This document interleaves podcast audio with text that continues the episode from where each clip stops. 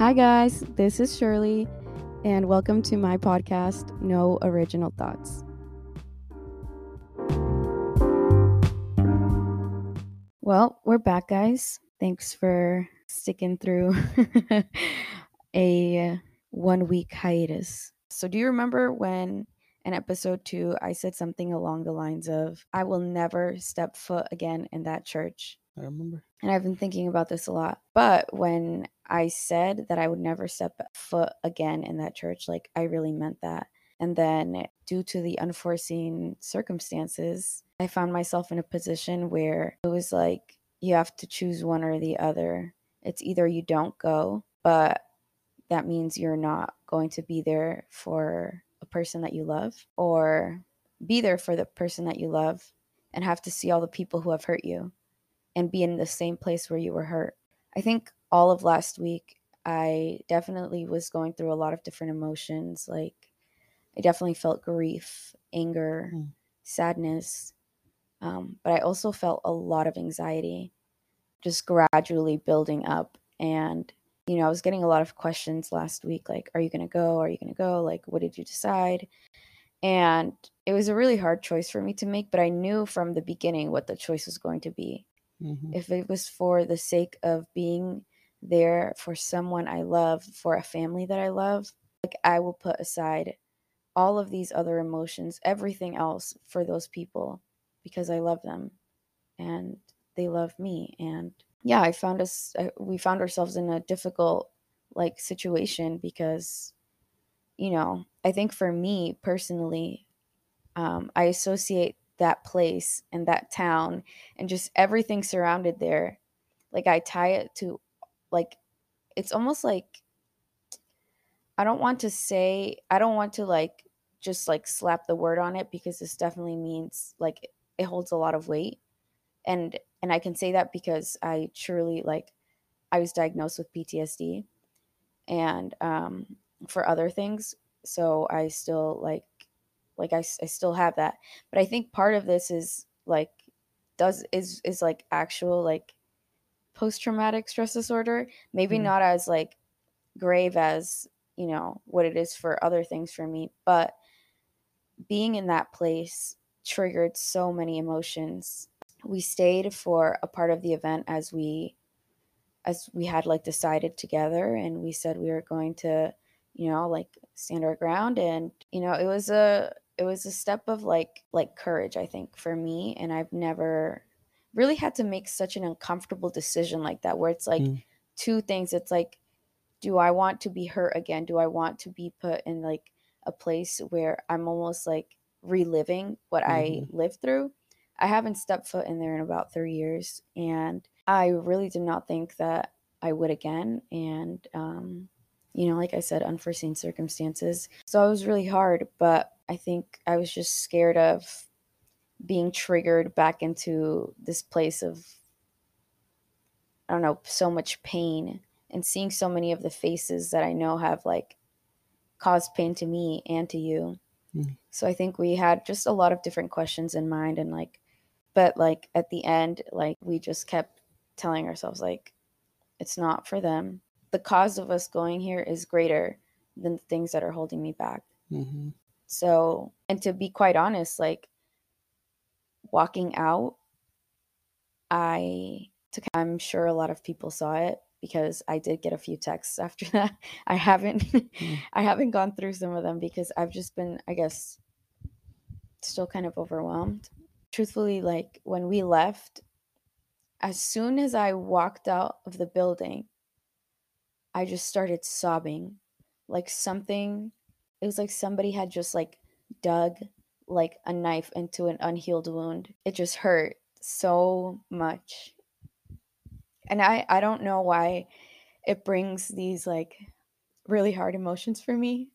But it just did and you know, we walked to our car and I'm like feeling all these different emotions and I just I I think what I felt was just like lament like grief, like sadness, anger. I felt so many different things. And I just, everything just kind of felt like it gushed out and I didn't want it to. It just did. And I felt like I had no control over it. Well, I know that it was going to be, at the very least, uncomfortable to be back. Um, I knew we were going to have a lot of eyes on us, um, but um, I didn't find it difficult to choose to be there for for for family, hmm uh, regardless of the circumstances. I think um, I think, like you said, it was it that was a much more important um, aspect of the situation hmm for us to be able to choose that um, over the discomfort that we might have felt. Um, I was I was a little bit anxious about about the whole situation. Um, I think there's obviously disagreement about this podcast, and um, you know, I don't I don't really know how what people think of me anymore, really, but um, but I guess it was a it was a, a risk that we had to take to um, to be there for for a family member, you know, for a friend. Uh, I think that there was like a lot of people that um, clearly we were not happy that I was pro that we were probably there. yeah. Um, we got some harsh hellos. yeah, we we had some we had a few um, yeah we had a few uncomfortable uncomfortable greetings, um, but they were all respectful. They were all you know mutually respectful. I, I can't say anything bad about um, about most of the greetings that we received. Um, and yeah, I think um, you know, even though it was uncomfortable, there was p- people there also that made us feel a bit more welcome. hmm Um, yeah, definitely. You know, there was Some um, people that we didn't expect, actually. yeah, even people we did not expect. Um, you know, nobody was telling us that we that we lost our salvation or anything like that. Yeah. You know, nobody was telling us that uh, you know, the devil got to us. So that's that was that's great. Um, yeah, I mean, when I was while I was there, I was definitely reminiscing about the you know the time invested, um, the the years of sacrifice um, for that place, and really, I you know I I left wishing the best for that place. Still, Yeah. you know, I I want to see that church flourish to its you know its most beautiful form that it can be on here on earth. You know, us us telling our story, we realize that like we we're you know putting people in an uncomfortable situation, but hmm I think we are in a very uncomfortable situation to um hmm to you know put our vulnerabilities out there, uh, to put our transparency out there. We we are definitely not not perfect in in our navigation of of things. You know, like um, we don't have all the answers. We don't have all the wisdom. What we do have is just our stories and And I would also go as far to say, um, in the same way, I'm like seeing this in the same way as, you know, that tough decision that we had to make. Like, like we both knew what we had to do, but it was just like the, the like internal struggle of like, man, this is going to be hard to do. And, but I want to do this because the cause is greater than what Mhm. is putting me Yeah. in pain, I guess. You know, the love for that person is greater. And so in that same way, I think the same sentiment goes for like the podcast. Like we're putting ourselves in this extremely vulnerable place like you know, knowing that people will listen, people will judge, people will create their own opinions. And um, that's just part of putting yourself out there. But as uncomfortable and sometimes as, you know, like, I guess, uncomfortable or hurtful it might be to get some of that negative feedback, like, at the end of the day, it doesn't matter to me because the cause of the podcast is greater than that discomfort and that pain and Mm, all of that. You know what I mean? It's for the greater it's for a greater cause. And I think we've talked a lot about this, but you know, the love and the support I want to show other people that have gone through similar things or have been through or can relate to the pain in some way, like for me, the that purpose is greater than all of the negative stuff that comes with it. Mm. And sharing my story again is for the greater cause. It's so I can reach somebody like like I wish somebody would have reached to me. Mm. Um so it's it's definitely hard, but I mean everything comes down to a choice. And I could have chosen to do something completely different with my hurt and my pain, you know?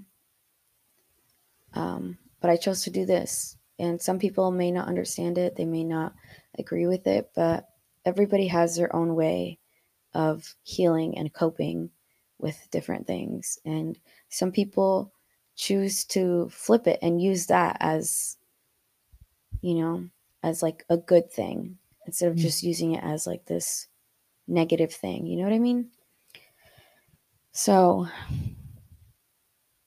I've definitely had a lot on my mind. And um, one of the things I was thinking about, um, especially this this week, you know, like with all these emotions, like what are the ways that we cope? Like what are the ways that we Mhm. try to cope or or heal from the pain we're experiencing? And um, for me, it's been a very long journey. I think I've talked about this before, and I'm pretty open with it because, again, I want the awareness to be to like awareness to this type of stuff to reach other people who maybe have different thoughts.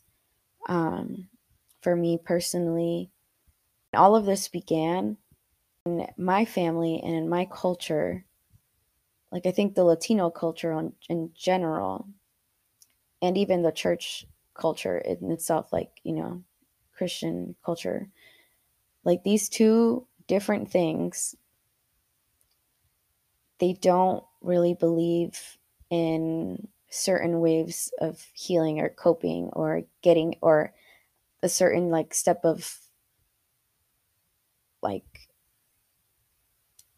of healing they don't agree with the steps of healing or Mhm. or different coping things Yeah, I um, would say like the traditional church definitely falls into like Right. more more traditional churches than modernized churches. I think more modernized churches Right. realize like the importance of of uh, like other methods towards Right. like mental stability and all yeah that stuff. so but- what i'm really trying to get to is like the mental health aspect like how do Mm. these things affect our emotional health our physical health and our mental health. I think all of these things are connected and they display physically. Mm, um, whether it's our actions or our bodies. Um, so when I say that the Latino community, and then separate from that, the church community, like more like traditional based, there's kind of a negative connotation with doing therapy or taking medication or seeing a psychologist or, you know, mhm.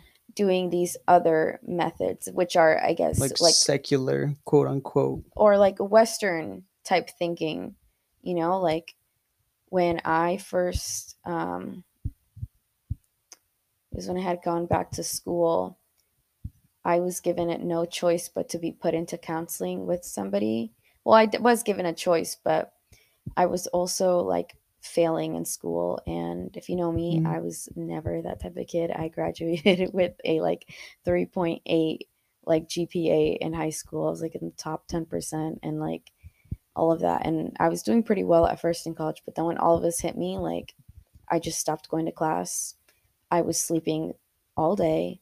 I was not eating or it was just overeating Mm, and um, I just I chose to distract myself with either work outside of school and by avoiding all my friends. So Mm. even my own roommates, Mm. um, I would make every excuse to go home, and um, so I had to be put into a study hall. And if you know me, study hall does not work for me. It's like structured time, sure, but like I knowing that I have to sit in this room for an X amount of hours each week just to like like it, that just didn't work for me.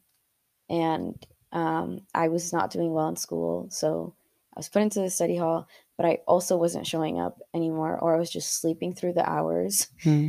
Um, and I had nobody to talk to, but um, my college like advisor advised me, Hmm. which is great.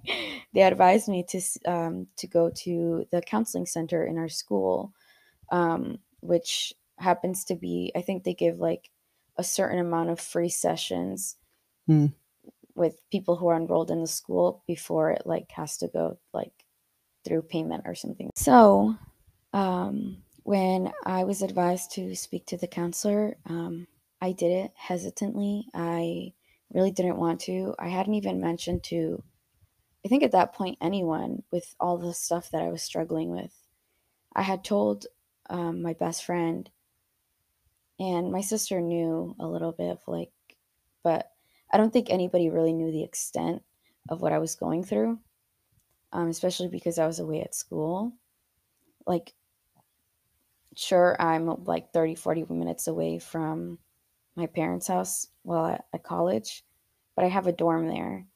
Um, and we had to live like on campus as a part of the scholarship program that we had.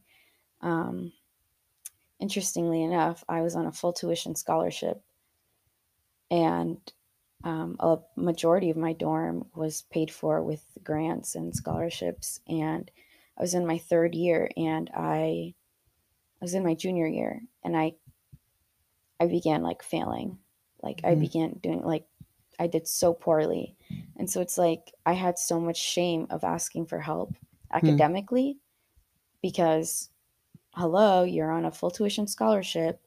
You must have done something right to get into this school. You must have done this or that. And like having the reputation of being like a good kid in school from high school followed me too. But then it's like I didn't know how to ask for help. Like I couldn't ask my parents. I was never going to tell my parents that I was failing at school because I had this pressure on me already of like, you have to do well in school because you were gifted this opportunity to go to school and you don't have to worry about tuition and stuff like that. Hmm. And I do recognize that it's it was a huge privilege and and I, I'm very thankful for that.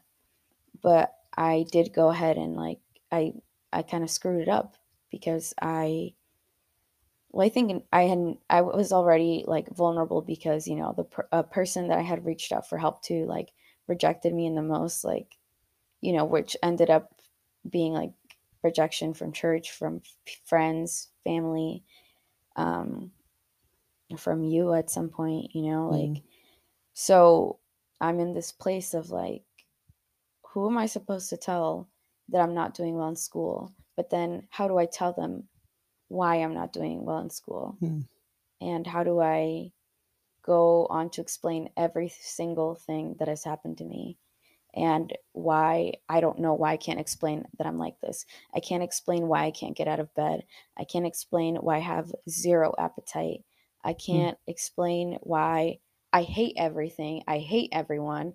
I don't want to talk to anybody. I've become so antisocial and nothing feels worth doing anymore. Hmm. Like, how do I explain that? Like, how do I explain that in class? I'm just like, this is all BS. Like, I don't Hmm. want to be here. Like, just all of these, like, tough emotions. Like, it's just like an internal toil with all these emotions.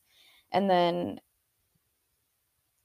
like, so I couldn't tell any, I didn't feel, I felt so ashamed to, like, tell somebody at school because I didn't even know where to start. I already had bit felt rejected. I didn't know how. And, and the thing is, I went to a Christian college, a private Christian college.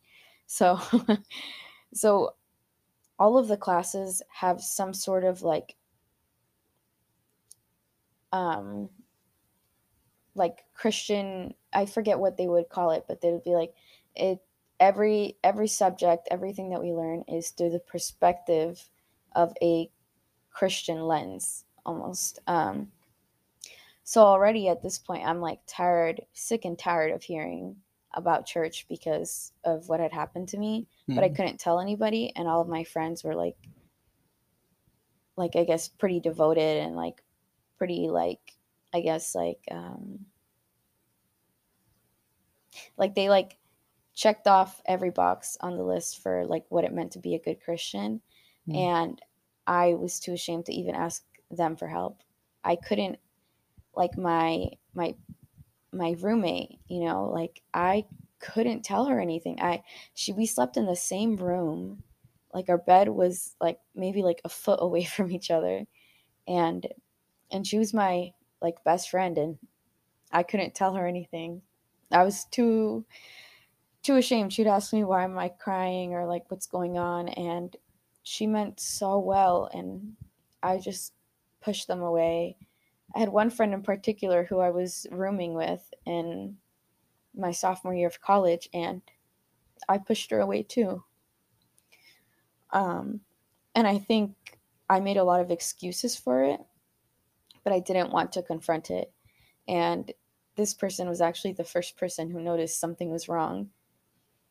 And she like sat with me in my in our dorm and she asked me like what's going on like you know like i think you need to you need to like ask for some help and that was the first time somebody had ever told me that and instead of like giving in and being like yes i need help it was like no like how could you say that to me i mm. don't need help i'm fine i can do it by myself like, I'm fine, I'm fine, I'm fine. Like, you know, and I would just put on like the biggest smile and say, like, don't worry about me. I'm fine, okay? Like, it's just been a, like a rough day or something like that. Yeah. And and looking back, like, you know, then instead of like staying in a place where my friends, because we we lived in a suite, so it was two people in one dorm and two people in the other dorm and we all happened to be really really great friends. Two of my best friends throughout college lived with me. We shared the same bathroom and we would walk into each other's dorms all the time and spent so much time together you know? But in that moment after i was asked like like what's going on and like i think you need to seek help like i ran opposite direction. I had already been thinking about moving for a long time. I didn't eat the food at my college, so I chose the perfect excuse. I went to to my PCP and I asked for a letter of um, like like something about my food plan and that like I I had a restricted diet, so they had to move me into an apartment where I could cook and um, cut off my meal plan and all of that. And I used that to my advantage. And that was my main excuse for why I moved out that next semester. I only ended up staying with them the fall semester of my sophomore year. But my the second semester, so spring semester of sophomore year, um, I had gotten everything approved for me to move into a two person apartment with um, someone else who had like dietary restrictions.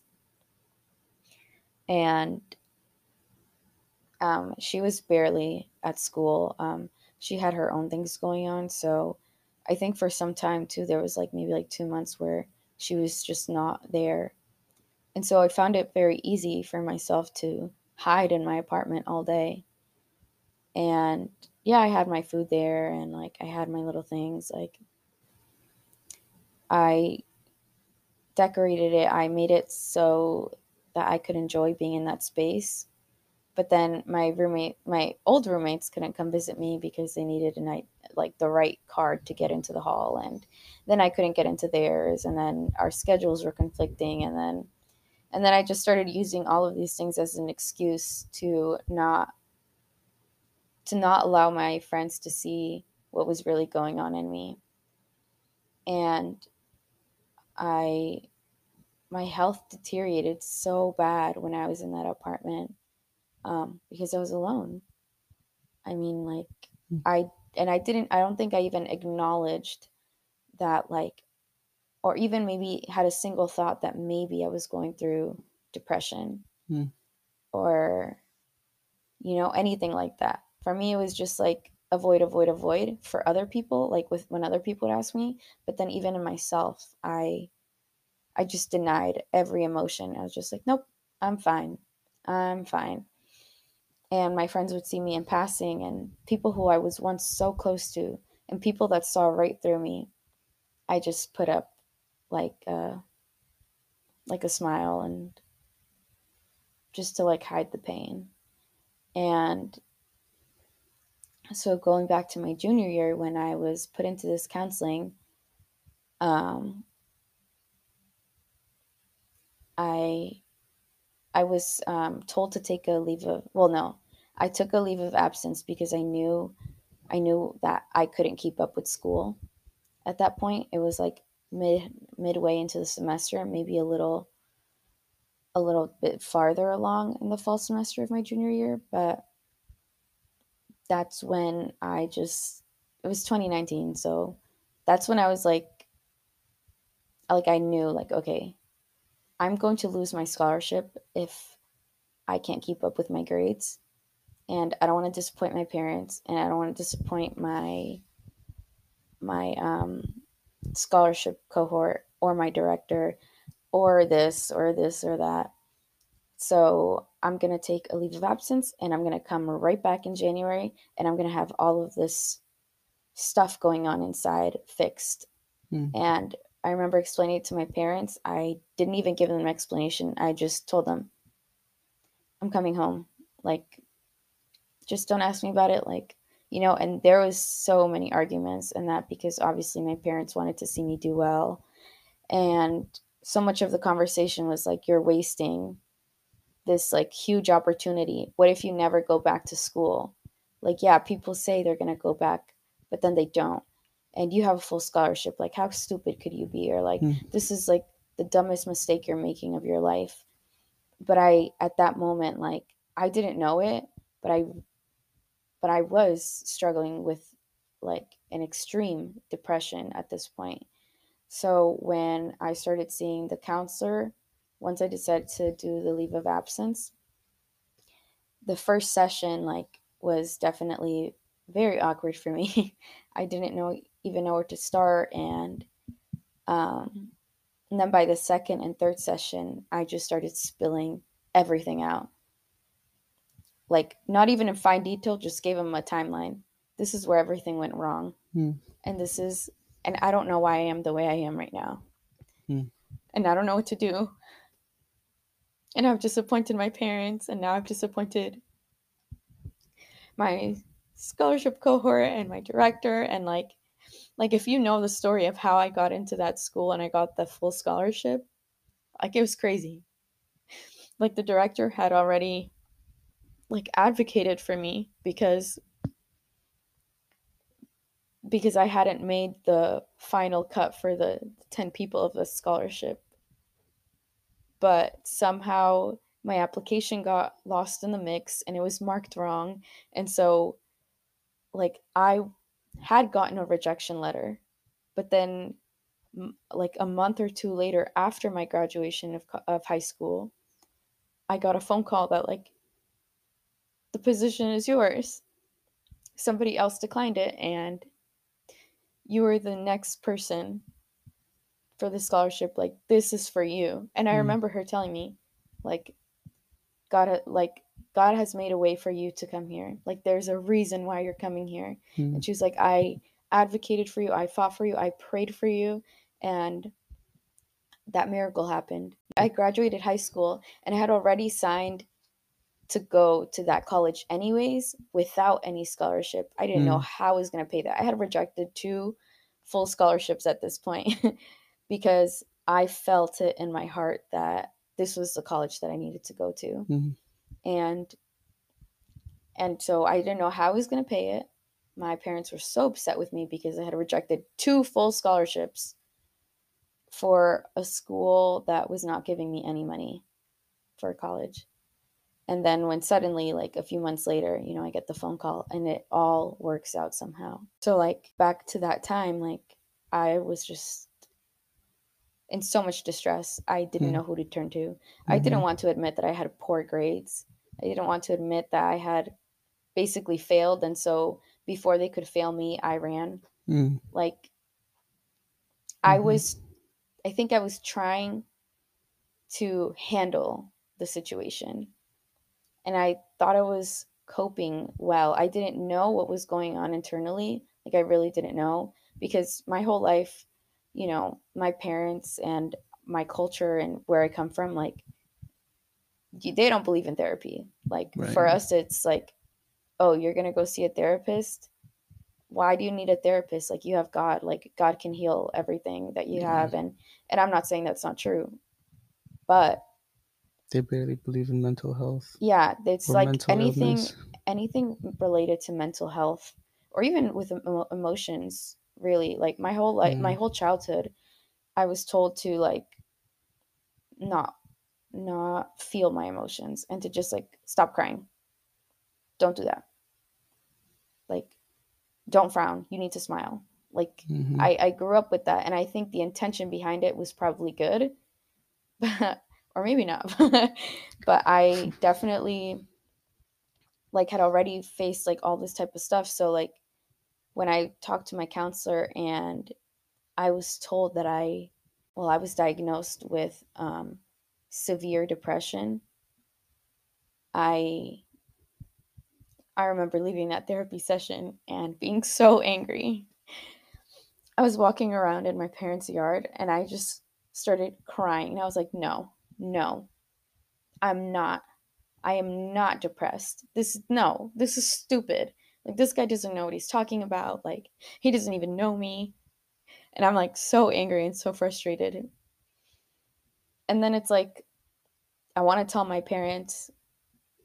And then i i know that i need more counseling and that i need to figure out what's going on before january comes around because time is ticking and i need to get my crap together to go back to school and smile through it all and just push through like Mm. i've always done my whole life Hmm.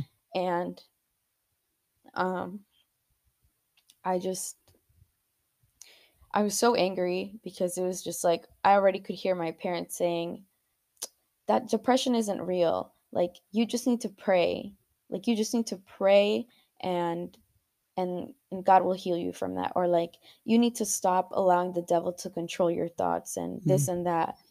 But like Hmm. i didn't i couldn't see it then but like big picture i'm i start to think about it and i'm like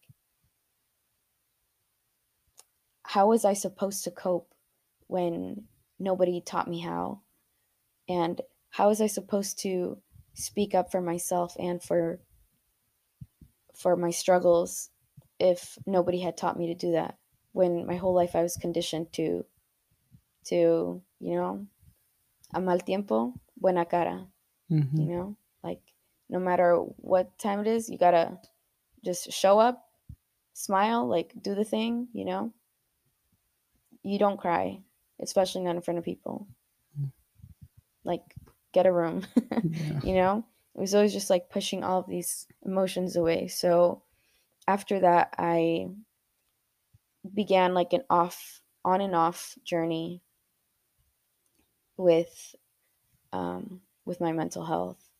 And so if you've been to therapy before you know that the recommendation is always to start with therapy you know? Mhm. you do you do different kinds of therapy and um, and whatnot. And i remember the, when the conversation was brought up of would you um, would you be open to to um, trying medication for your depression? And i remember being so offended. I was like no i don't believe in that. Mm. and i was so scared. And and thankfully this counselor that i was talking to he he's like i said he was from the college. He was a christian man so like i think he understood maybe where my Mm. hesitancy was because he immediately asked me like after this he was like let me ask you something. He's like, have you ever taken Tylenol? And I said, yes. And he's like, have you ever taken Advil? I was like, yes. Have you ever taken Pepto Bismol? Mm. I said, yes. And he was like, those are the things that are treating something that we can't see, but only you can feel. Is that correct? And I was like, yeah. Like most of it is internal. Mm. And he explained to me why why do you think getting medication to treat the internal pain or the internal turmoil is is bad why is it negative to you and i was like well because like my mom says and these people say and at church and actually at church some a few people had said it later on in my life but like that like that's just something that you have to pray away. And like if you believed enough god would take it away. Mm. so then it would always leave me with the question well if i did take medication then that just means that i'm not believing in god enough. Mm. and where's my faith? And have i prayed enough? Or what did i do wrong to deserve this? Like what is god punishing me for that was the mindset yeah. and i look back at that conversation and that mindset that i was in and i just had all of these like walls built around me and i had my my mindset was just so locked in what i knew in the religion in in the culture that i grew up in that there was so much fear to even consider something like that and so um, I didn't consider it then, but I was like, nope, I'm not going to go through with the medication. I went on denying that even when I was um, my first time doing an inpatient. Um, I was in different therapy sessions all day, and every time we would do like the, you know, like the the tests or anything like that to see like how I was doing emotionally, what am I thinking about? Like every time I'd go through those sessions to get an update on where I was, I just felt like every time I was getting worse and I still like they would say like what if we tried medication? And I said no. No. And they're like, "Okay, well, we need to include exercise and what you're eating mm. and your sleeping schedule. Like you need to regulate your sleep." And at that time my sleeping schedule was just so bad. I would go days without sleeping, just watching the sunrise, sunset from my bed, or there it would just be days of me sleeping. Just sleeping, not eating anything, just waking up to go to the bathroom and then going back to my bed. And it was just like a weird cycle. So mm. I just didn't have anything. So I remember them telling me that. And so when I ended that first inpatient um, thing at the hospital, um, oh, and the reason why I got there was because in one of my sessions with my therapist, um, they he was like, okay, you need to check yourself into into um, the hospital, or I have to send an ambulance for you. And I was like, what? Like, why? They're like, because everything that you're telling me puts you at very high risk. And I just was getting so angry. And he was like, he was like, Shirley, like, you need help and that's okay. And I remember crying and crying and saying, like, no, like, no, like, and just thinking, like, what am I doing wrong? Like, like, do I just not believe enough? Like, do I, like, am I not praying hard enough? Like, am I praying for the wrong thing? Or, like, mm-hmm. or is this just like my hell on earth because I've been such a bad person? I've been mm-hmm. like the worst sinner and this is just mm-hmm. what I deserve, you know? So, after finishing that inpatient, I tried to convince myself that I was fine. And I started doing some exercise, like I, and then I started trying to eat my eating habits, and things still weren't working out. I was trying to go outside more. I was trying to hang out with people more, and trying to do all the right things, and I still wasn't getting it. And it wasn't until like months later that I find I, I went on to have a different therapist and a psychologist and um, you know the talk was always there about medication but I don't think it was until like maybe maybe yeah maybe the year after that that I finally decided okay you know what let's try medication. Mm. Like, let's try it. And I was like, but like, make it the lowest dose. I don't want to get addicted, which of these things are like non addictive. Some of them are, Mhm. but not the stuff that I was being put on. So, so we started with the antidepressant, slowly increasing it over the next few months. And I remember I got to a place where I felt like good. And I remember at work, like I was just like feeling so great. I like had gone back to work, um, like in this retail place, and I still hadn't gone back to school. I was telling myself, okay, I'll go back when I'm ready because I'm not ready right now. And so then at some point I started feeling so quote unquote great that summer that I was like, oh yeah, like screw this medication. I'm fine now. Nope. Such a bad mistake. Mm. I ended up going like three weeks without the medication. And then I got really sick.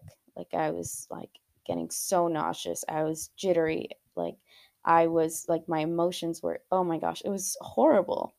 I had to leave work a few times. This was like all leading up to our wedding. And when I went back to see my doctor and then my therapist and my psychologist, they all told me, um, they were like, oh, like what's going on? And I'm like, I don't know what's going on. I'm a mess right now, blah, blah, blah. Like I'm just not happy anymore. And like, what did I do wrong? Like I was so happy. And then they're like, Are you taking your medication every day? And I was like, No, I stopped taking it three weeks ago because I was feeling great. And then she was like, You're not you're not supposed to stop it. Mm. Like it's working. You have to let it work. And I was like, No, but I, I think I'm fine. And it was still a fight. I still had this fight in my head. Mm. And so months after that, you know, I started getting I became more open to it because I started seeing the good effects of it. I suddenly was able to like find the motivation to shower or Mm. like clean my room, walk my dog, Mhm. maybe eat something here and there. Like maybe do better with like the socializing. I wouldn't feel as exhausted or drained every day from doing absolutely nothing. Mm. um, and then slowly we started implementing um, even some stuff to help me sleep because um, there's something a specific medication that helps me sleep through the night um, because I was having night terrors because I was also diagnosed with PTSD. So I couldn't sleep and I was too scared to sleep. So, and when I did, it was just like, yeah. So I finally was put on that, trying to help me ma- regulate my sleep and incorporated with all of this. Obviously, I was told to do like to exercise frequently and eat well and sleep well and all of this. So it's been trial and error. I've tried a lot of different things and um and now what, what like maybe almost 3 years in, 2 Mhm. years in of that.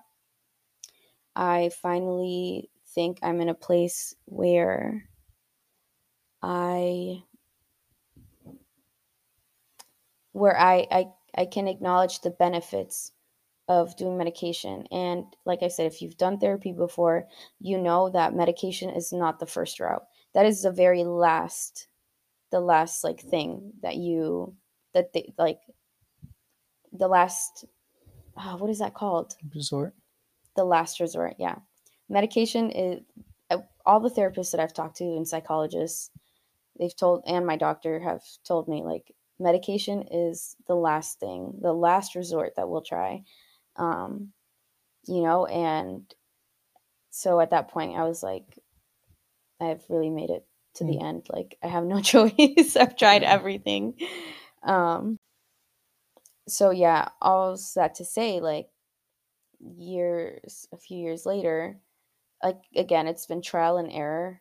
I've definitely have stopped taking them for some time and um you know the the point is for to stabilize you to a place so that slowly you can get weaned off of it Mhm. when you're in a stable place enough to continue the work on your own Mhm. so it's it's a variety of different things and it took my parents a while to acknowledge or to accept that my dad was definitely more accepting of it when i first opened up to him about medication Mm. and he told me the most encouraging thing he was like sweetheart like do do everything that you need to do to get better I think for me that was very comforting hearing it one from my dad um, because of the culture that we come from, and then secondly because he put in that aspect of like where I was like always ashamed about it because of the Christianity part, you know, not having enough faith, not praying enough, or all of that. So,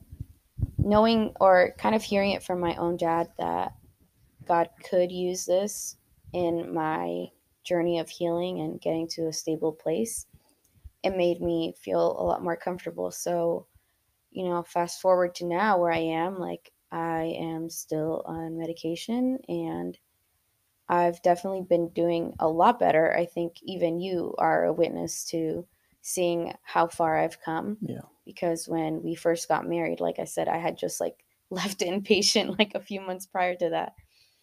So, um yeah, and we've had some you've seen me in my probably like worst times like when it comes to my mental health like mm-hmm. um you've been there like you've been the person to take care of me you were the person to firsthand like see all of it how i was negatively coping and teaching me how to cope and heal in the right way so it took a lot of trial and error it was very strenuous for you i think. And i mean for me as well because i just felt like man i'm just this whole mess and this guy has to like clean it up for me. But you never you never made me feel that way. It was just like the internal like i guess like shame and guilt of like man i'm so messed up and like i'm with this person and he's like totally fine and like he has to see me like this like having mental breakdowns like not eating like just having like going through the worst of it. Like there were some really really scary times. There's been a lot of things. I mean i still don't have it all down. I don't think i'm in the best place yet, but I can say that I'm proud of how far I've come. And for me, um, going to therapy, I didn't know that that was an option for me. A long time ago, I I did not use the resources in front of me, and nor did I seek the help for it. And it took me getting to the worst place of my life, where I had no choice but mm. to try something before I did something crazy.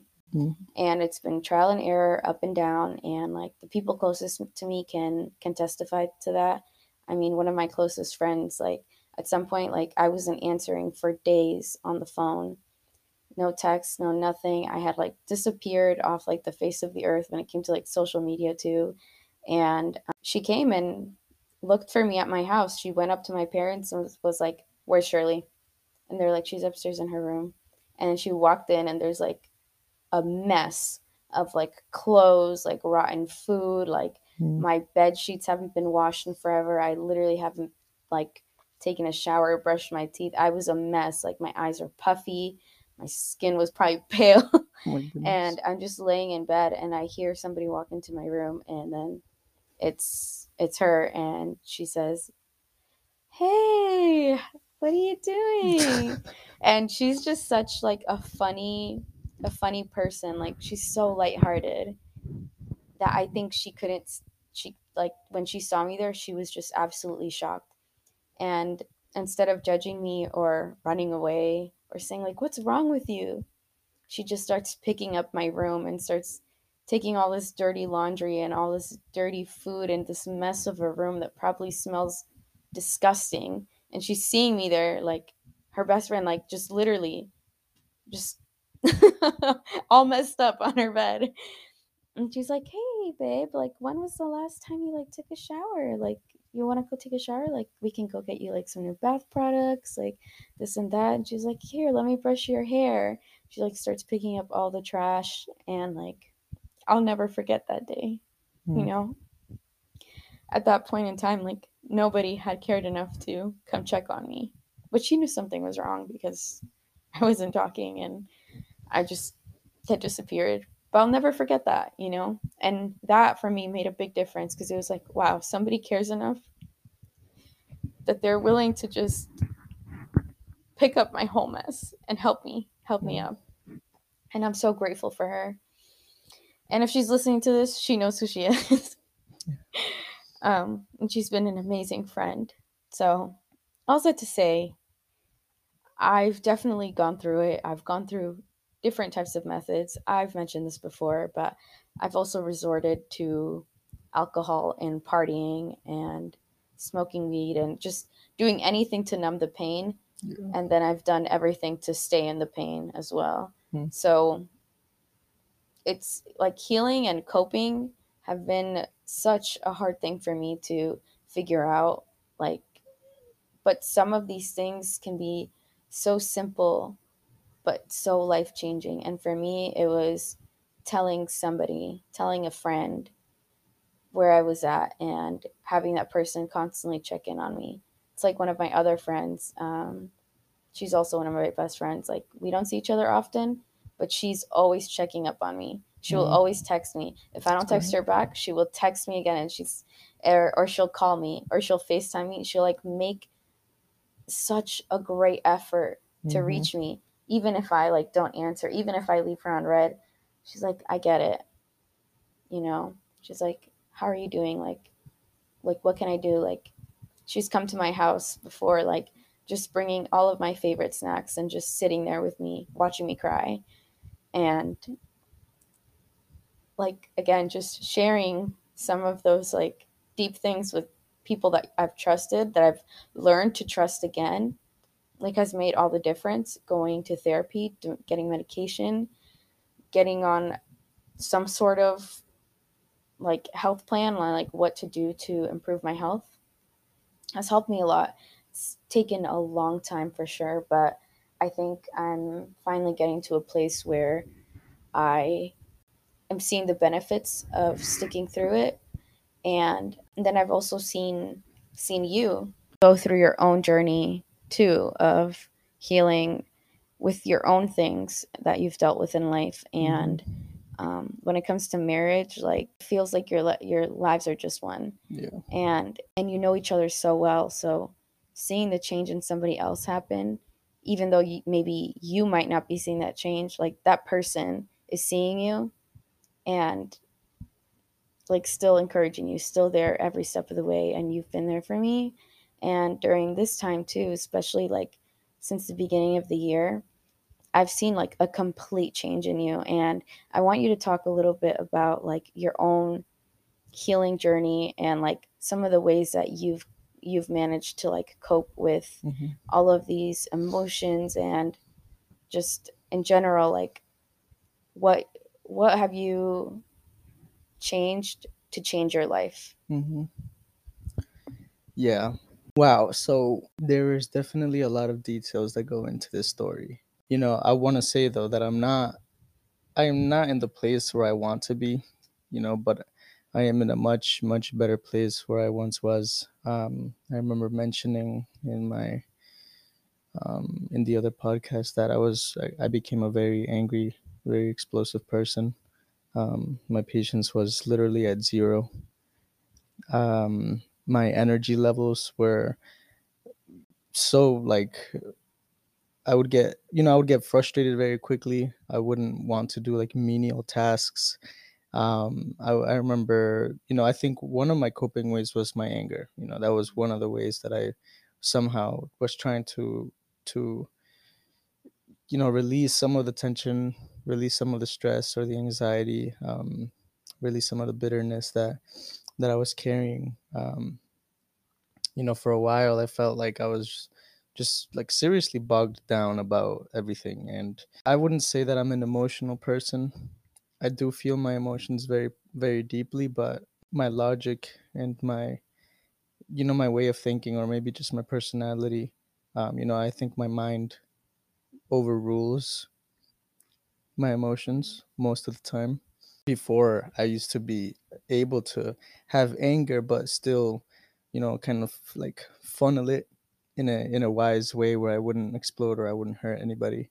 But because of I guess the the overwhelming amount of anger that I had, I couldn't do that anymore. Yeah, that was one of the ways that I coped. I think to be very vulnerable, I think another way that I coped was through pornography. It was, you know, like the the pleasure that I would get from that, you know, at least gave me some rush of dopamine, you know. And at this point, I was not connected to the people that I was at at church, so I didn't have any any guidance. I really was on it on my own. Um, it got to a point that I was deeply hurting you because of my anger and my watching pornography, you know, and I felt like that was I felt like that was almost like a turning point because because I had realized that I had done so much damage to you through my Mhm. through my through my own hurt and through my um, through my behavior. I always knew that the idea behind like our marriage is like if I'm successful, you're successful. Mhm. If I fail, you fail. If you fail, I fail. You know, like always it's vice versa. Like the your victory is my victory. Um, you know, and and so when I started to, you know, like really reinforce that, I think that's when I started to like try to like change my attitudes and change my beliefs Mhm. but I still felt like I still didn't have enough knowledge about how to manage my anger or how to manage my uh, how to manage my emotions or how to look at uh, how to go about you know the situation that I would find myself in. Um, but one of the things that helped me out a lot was was listening to sermons. I think one, it changed the way that I think about suffering. I would blame myself because of what happened. I felt like Mhm. you know it was just because of my sin that that all of this blew up and it didn't have to you know like if i had just kept it together if i just didn't sin then this would not have happened and i wouldn't have you know anything to blame myself for i felt like i had to change my belief of my suffering Mhm. i had to change my um my belief about anger and i also had to change the belief about myself originally i would think that like oh i'm suffering and all of these bad things are happening to me you know because god is punishing me for my sin god is Mm. god is disapproving Yeah. of of my of what i'm doing and so i would blame myself for all the bad stuff that happened but then listening to these sermons by by tim keller made me change my mind about suffering. Where suffering comes to us all in many different ways. And it's not to say that god is punishing you but um, matter of fact when you look at the bible and you start seeing seeing the people who suffered the most in in in the bible were the people who were the most righteous right? Like the people who were the most um, i guess regarded as the best examples of christians right like job suffered immensely in his in his life and he was doing everything right you know. Yeah. Job was doing everything right, and still a lot of suffering came to him. And I would always have trouble understanding why that is. You know, like why would God even do this? But it's because of his righteousness that he suffers. Same Right. thing with Jesus. Like Jesus lived the perfect life, and he's the one who suffered the most. You know, he's he was nailed to a cross, being holy.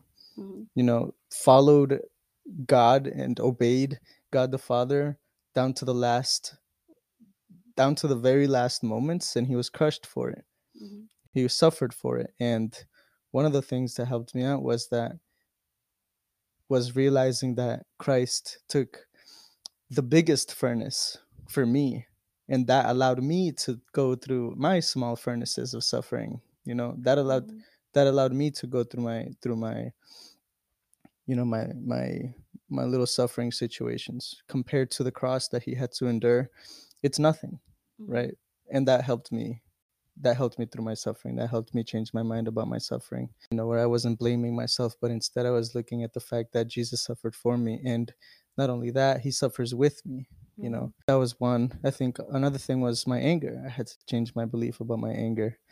The way that that happened was also through a sermon that i heard um, where he where tim keller was explaining that your anger is destructive Mhm. and you're always attacking something or defending something with your anger. And when you start pointing your anger towards the right thing, um, that's when you can start healing fr- from it. You know, if you, like, for example, like if I come home and, you know, I want to watch a basketball game or something, and then you say, Mhm. like, oh, we have to buy food for the dogs.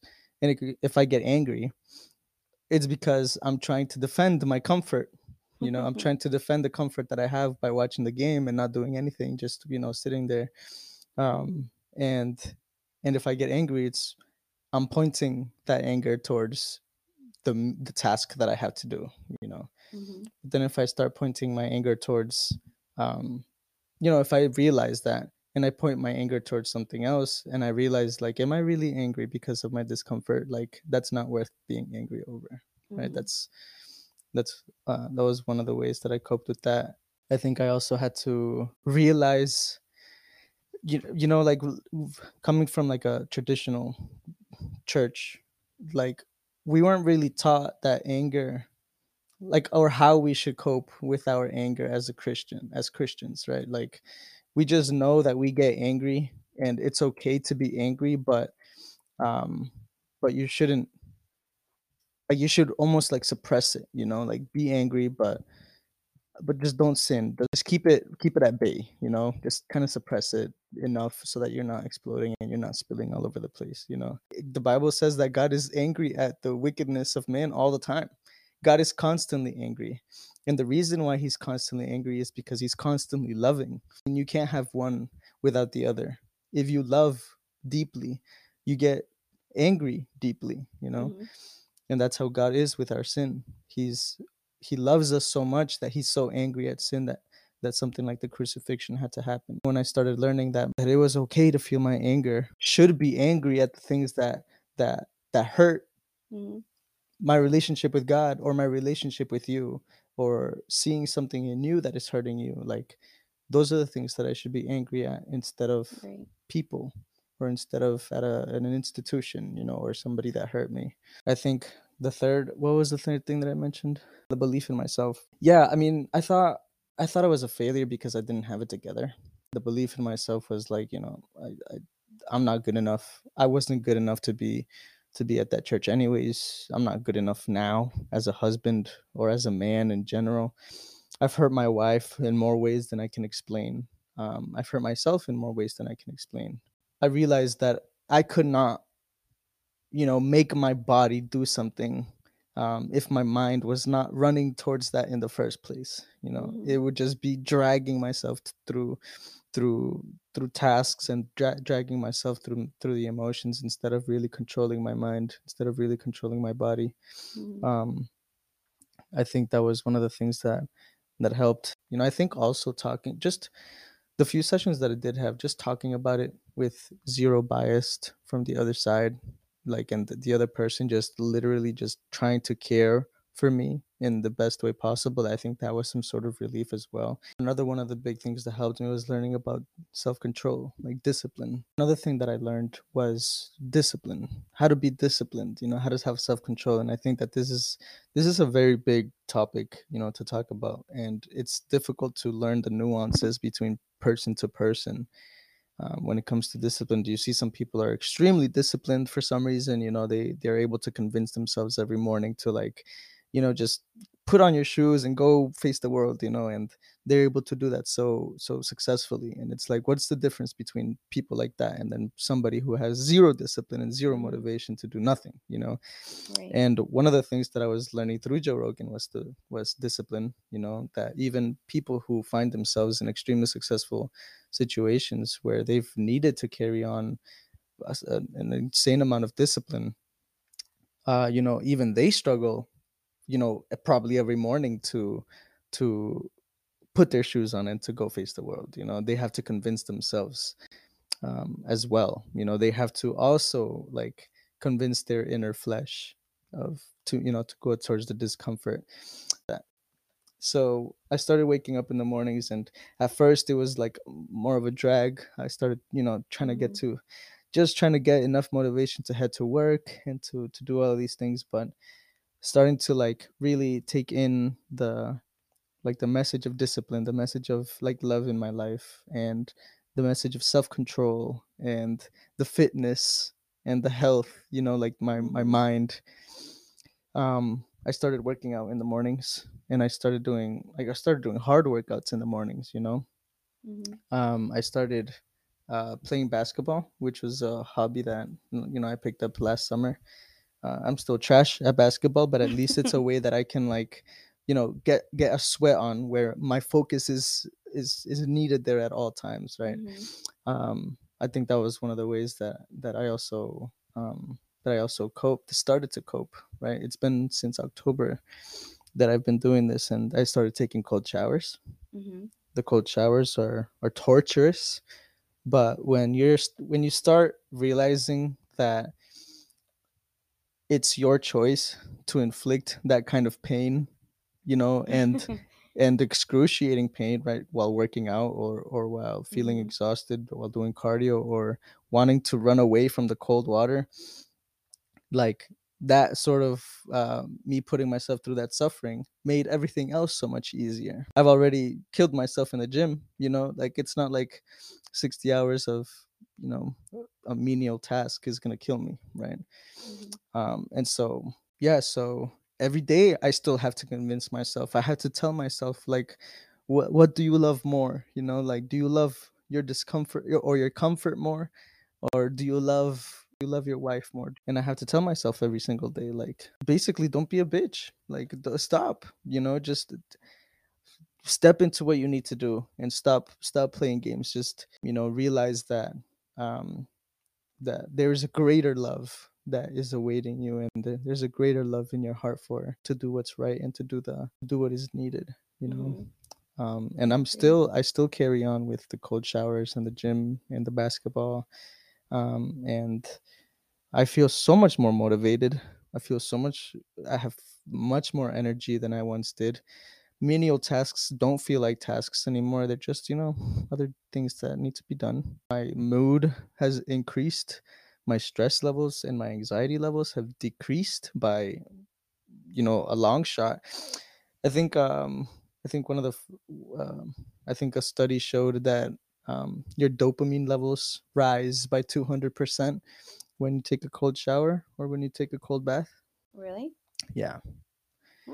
And so i started seeing i started seeing the benefit in that and your skin looks better your hair looks better you know physically you, you lose body fat when you take a cold when you, when you take showers with cold Mhm. water you uh, in, in general there's it's better for your bones it's better for your muscles it's it's good for you it's great for you to take cold showers i i, I promise anybody you know that if you just take a cold shower every morning for a week you'll see the difference in your mood you'll see the difference in your um in uh, your energy you know it's it's Mhm. pretty amazing it's it's it's medicine essentially for you it's literally like a sort of medicine that it's available for you at all times you know i think it, sh- it should be taken advantage of uh, i also find that uh talking to people is very important i find that like you know being having close relationships um people that you can trust um and people that you're able to talk to.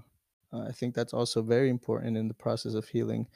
Um you know i think um, being transparent with people and your failure um, and your lack of discipline and um, and your desires you know i think that's also important to share with people and and um, for you to be able to find healing through them you know? Mhm.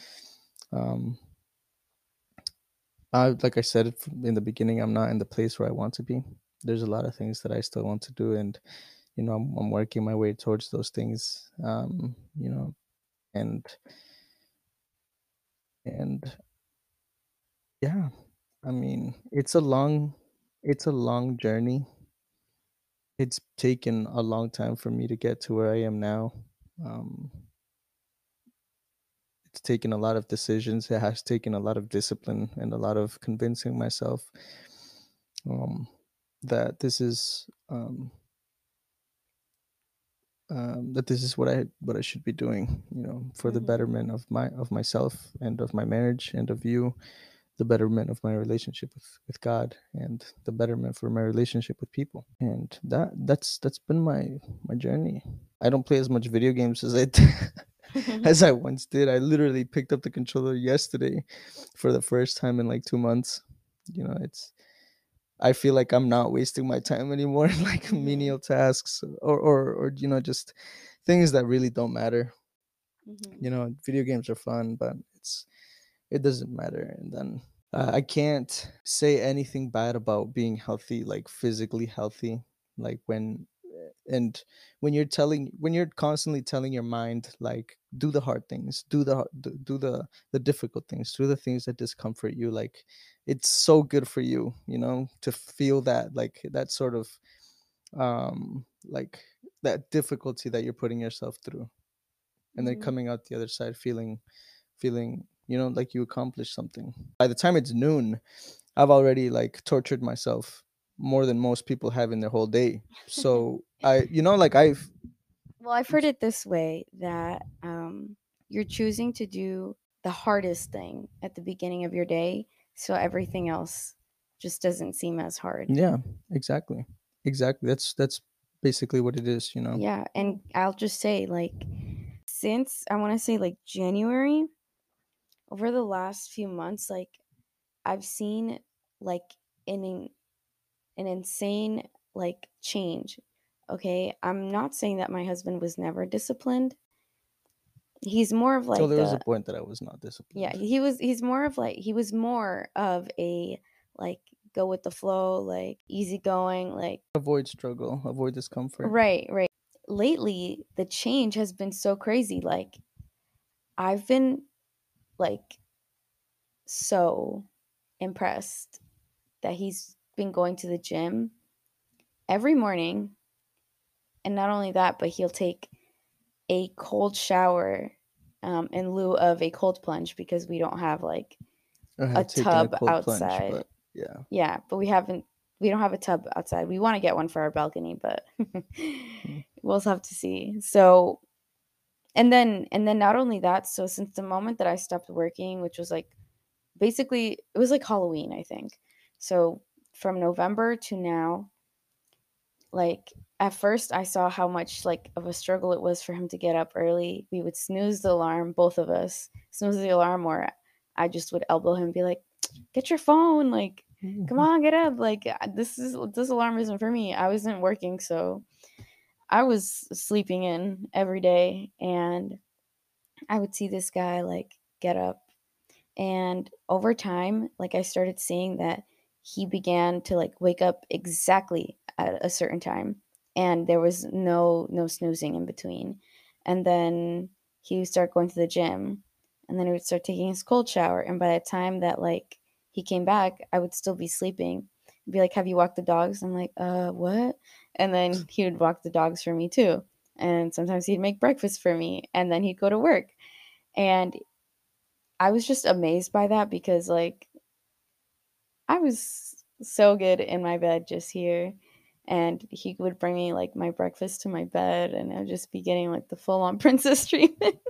No shame like there'd be times where he'd come home and like i literally like have not even moved a finger. I've just been chilling on the couch watching tv or like playing with my dogs or doing some arts and crafts like just doing my silly little girl things. Yeah. and he was just starting to become like so disciplined and creating a regimen for himself. Like his motivation increased over time. I saw that. His like emotional like response and like just overall well-being completely changed. Like like i don't think i've seen this man angry since. Yeah. but like truly like i and then at some point you even went as far that now like you wake up and you take a cold shower immediately then Yeah. go to the gym then come back and take another cold shower get ready walk our dogs feed them do whatever you have to do and sometimes you'll like drop off like food or a snack for me like while you're on your way to work and i'm already Mhm. at work and i'm always like so impressed by that because i'm like man if i didn't have like a structured like nine to five like i and if i had to if i went to work by choice like he does like he can choose his hours whatever i'm like i don't think i would get up like like honestly like all the time that i had during during those two months i started so many projects left many unproject pro- i left a lot of projects unfinished yeah and I had like all the time in the world. I went to the gym a little bit, but like it was just so hard for me. So for me, seeing my husband doing all of that and then seeing how much progress he made okay, one thing about David, he has a black hole for his stomach, okay? But the other thing is like he can go to the gym like a few times and like his body will just like react like within the first few days. And he's usually the smallest size in like shirts. He's he's um, a pretty slim guy. So he went from like this like a size small to a size medium. Now his like shirts that are size small just don't fit him because it's like little kids shirts. Yeah, because his arms have just bulked up so much, and he's so lean again, and he can still eat like an absolute monster, and he's so fit, and and to like and just like the physical part, like that's like crazy for me to see. But then on top of that, um, see you become like so dedicated to learning a sport that you've never played before. Mm. Every single morning. That's the other thing I didn't mention. After the gym, before his second cold shower, he goes to the basketball court and trains for a while.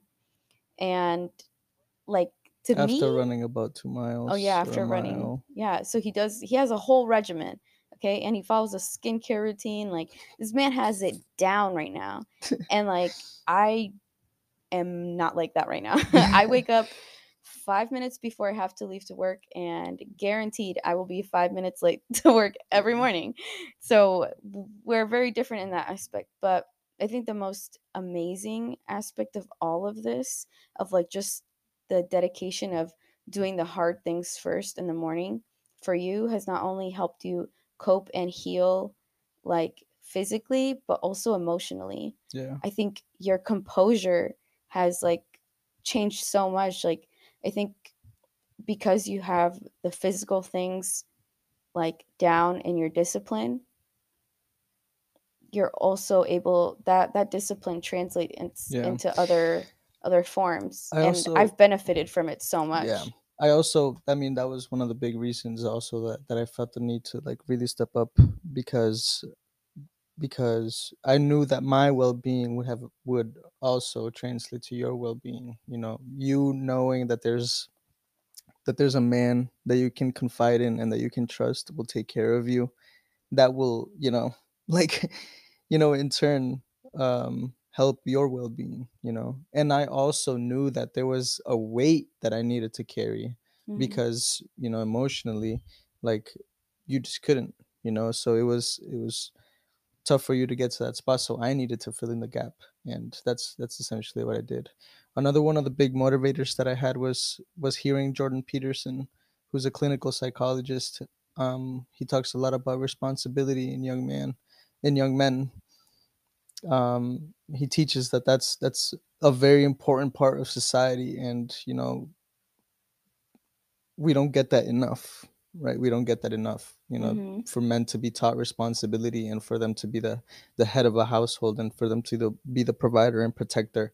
So i learned a lot of responsibility through him. He said that around 25 years old he started becoming very disciplined and changing his life. And so then i also was inspired by that mm-hmm. um, i also learned how to cope with anxiety about finances i also learned how to cope with anxiety about um, work like I said, I'm not. I don't think I'm not in the most amazing spot. I would, you know, I, I would rather.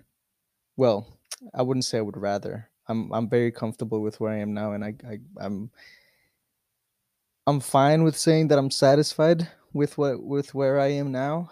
I'm not overworked and I'm not underworked. I feel like I'm I have a safe balance. Now I I want to say though that it's not one day to the other yeah, that discipline happens months. you know it, it has been essentially years um months of listening to people talk about the benefits of like working out and the cold showers and and the discipline you know and it's also been uh, months of convincing myself you know my mind like getting it into my mind that this is the way to go that this is beneficial for you and for your marriage um, and then one day I did put that into action, and I saw the benefit of how much how much it affected me, and how much it, it's affected my my my marriage and my emotional stability, my mental stability. I read now, you know, like I never, I would, I never read before. Wait, know, and like, actually, that's true. I would always read more books, and he just, I would buy him books all the time.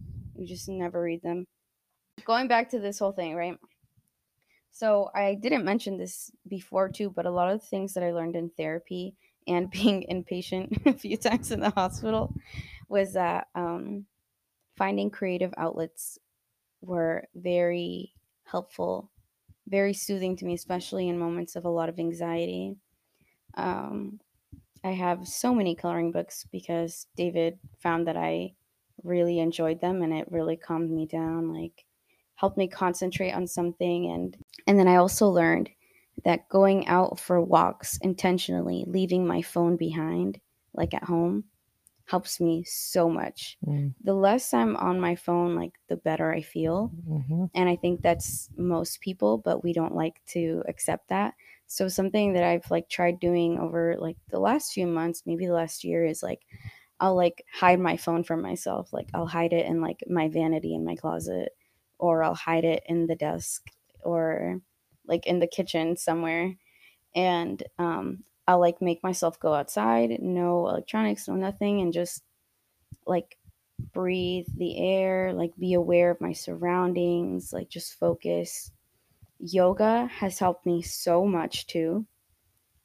Like, I don't know how to explain it, but so much of like the internal stress feels released when I'm like, I don't know if it's like actual physical tension or what it is, but I think yoga has helped me so much, stretching, all of that. Um, you've been doing that too every night. You you do Mhm. like an extensive little stretch routine before Yeah. we go to bed.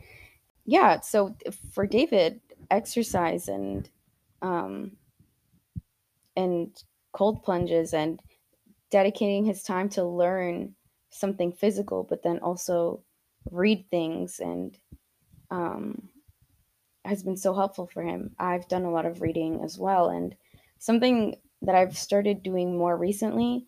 This has been introduced for me like since the beginning of therapy, but I never really thought about meditation or like breath work or anything like that. I've learned so much doing meditation. I do a lot of it on my own, sometimes at work when I'm really overwhelmed or I'm like really stressed out, and I, I will go to um, um, one of the apps I have, Allo, and um, I'll like do a guided meditation, and they like we'll go through a set of different like breath work routines and to calm like your mind down, to calm your Mhm. heart rate down, and it helps so much. And actually, we have a book that we've we've done a few of these like breath work um, like uh, routines for specific things. Like I remember there was one that we did. Do you remember we did a breath work for grief? Mm-hmm. and um and actually like what happened after that like whoa like it was like a release of like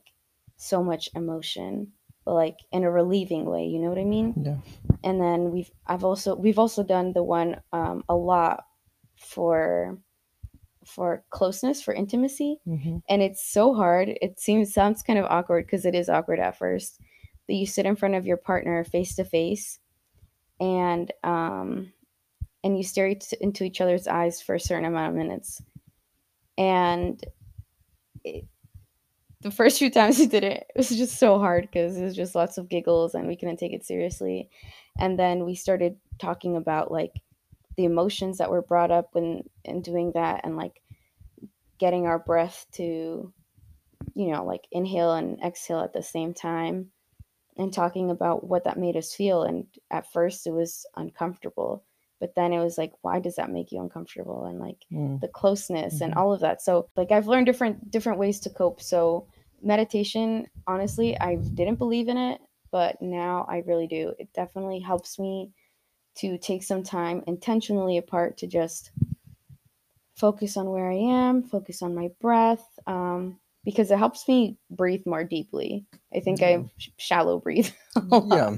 So it People- gets that oxygen to your brain, you know, gets Yeah. you awake, gets you feeling something. Although the times that I have taken a cold shower, after I feel a sense of so much energy and so much empowerment. I feel like I can conquer the world It feels amazing. and I feel like my brain is awake. yeah, like if you just get yourself through the discomfort, you know, like you'll see so much benefit in it.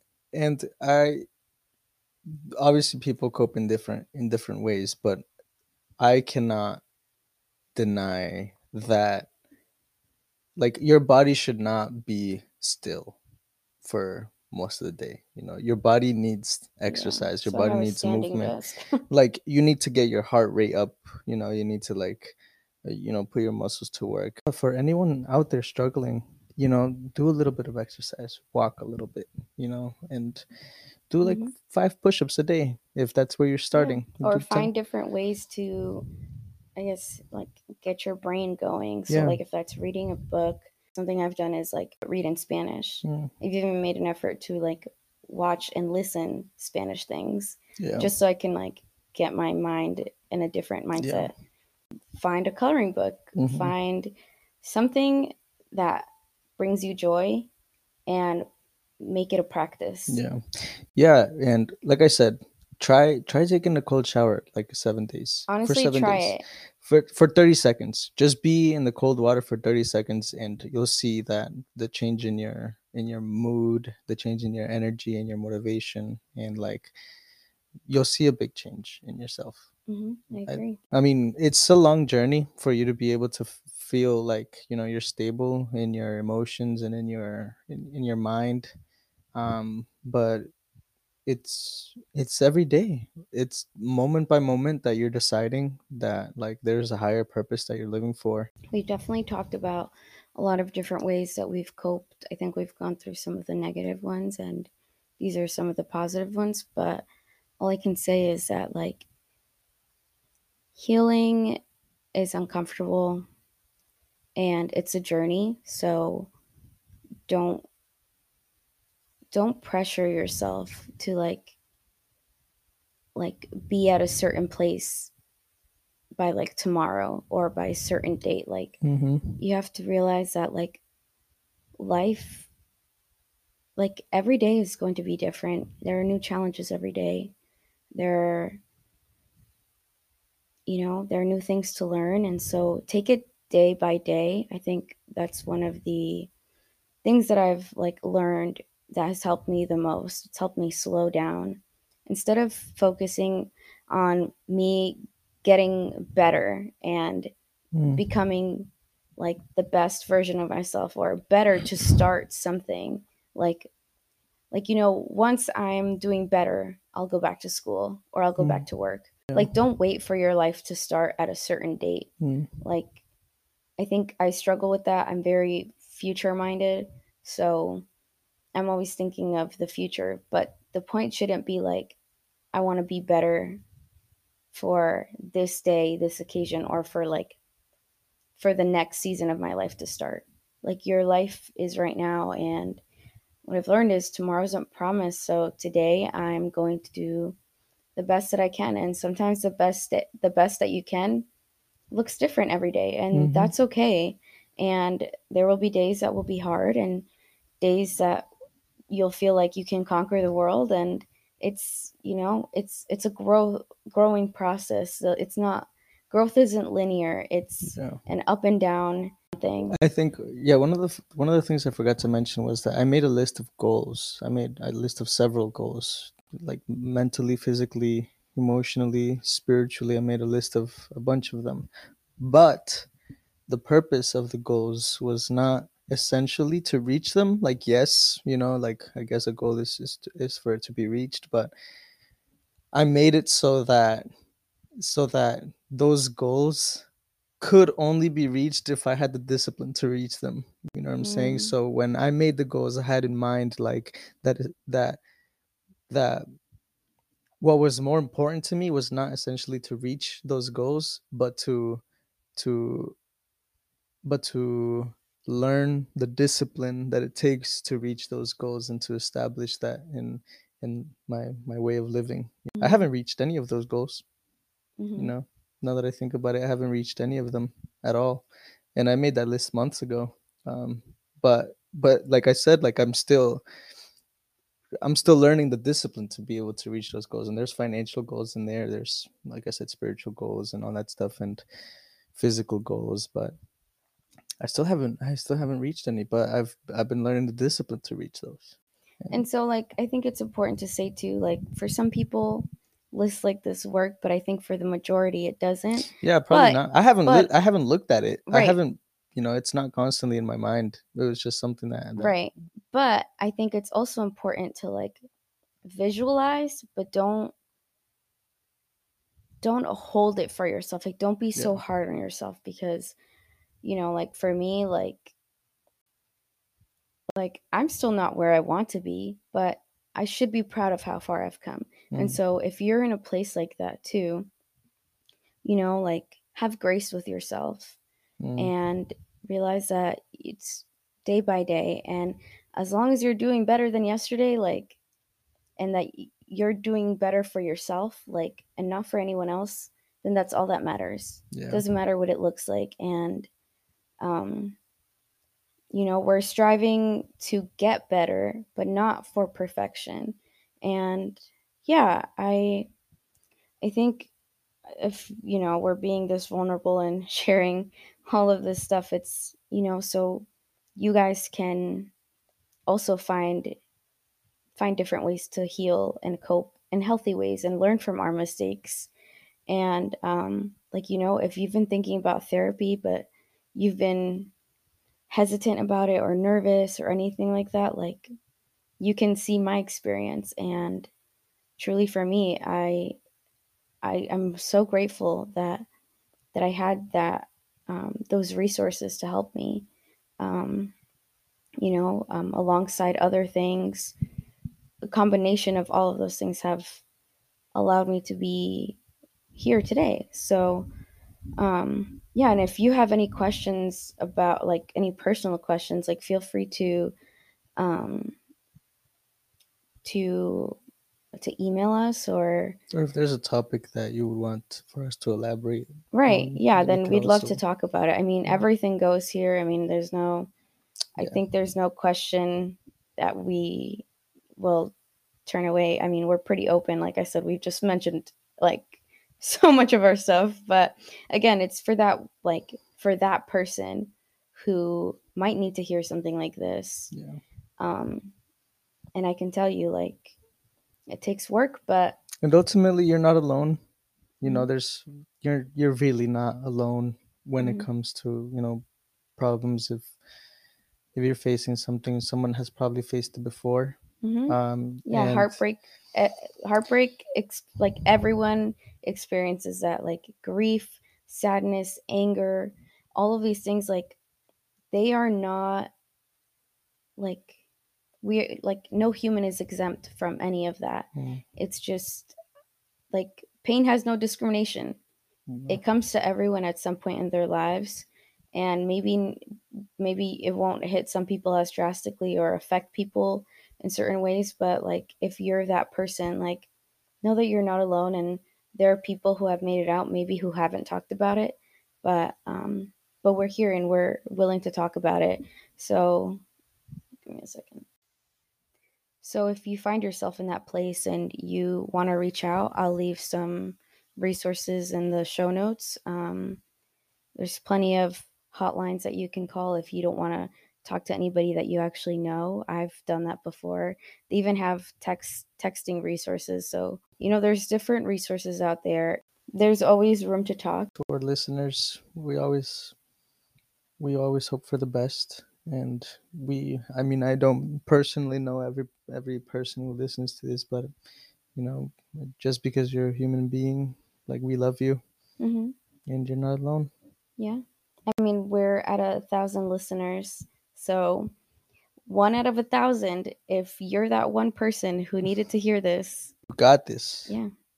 And we're here for you. We're rooting for you. There's someone on the other end who is willing to listen. Yeah. So if you can find that in two strangers like us, like feel free.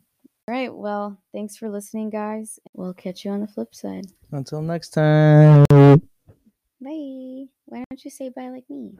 Bye bye. Bye bye.